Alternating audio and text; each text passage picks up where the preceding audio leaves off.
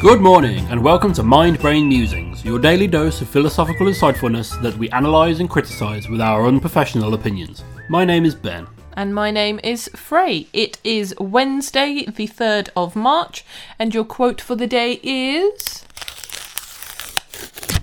That was a pretty good one. That was "Oh, an alright one. Yeah. Not bad for a Wednesday. Not bad for hump day. Yes. And that is the whole secret of Zen to be unconnected with time. That is by Osho. Or sure. Osho? Osho. Osho, I think. There we go. The whole secret of Zen to become unconnected with time. Okay. So again, we've said before, it's been a while since Zen has been mentioned um, in any of these. Zen is kind of uh, I only know it as the stereotypical, probably mis misinformed stereotype when people talk about Zen on TV and things. Just like in my head, it's interchangeable with Nirvana, Okay. the concept, not the band. Yes. Um,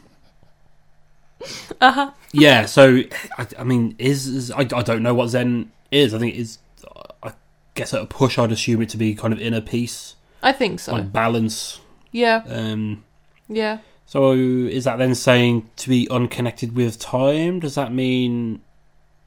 I'm not sure what it's saying there. Then, does that mean? I'm extrapolating.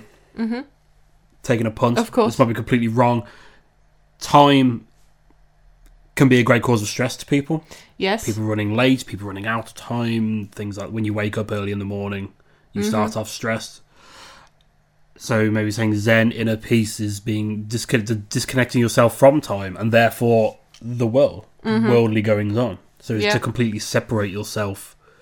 And time is kind of the ultimate human construct Construct, yeah. because obviously time isn't time itself isn't a construct but the measurement of time is Yeah. and it's that what we live our life by mm-hmm. um so maybe separating yourself from that is separating yourself from the very basic human mm, manifest manifestations on the world Yeah.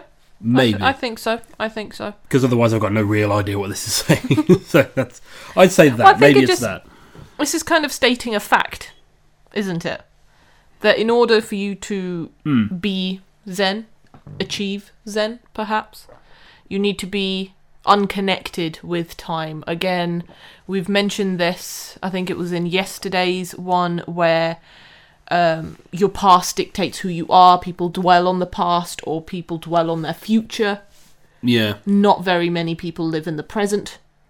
yeah maybe this is saying that you just need to be uh, like disconnected from all of that maybe yeah you know just don't worry about it what's been has been you can't change that and what's going to come you a lot of people believe that you can't change that either so yeah you know Yeah.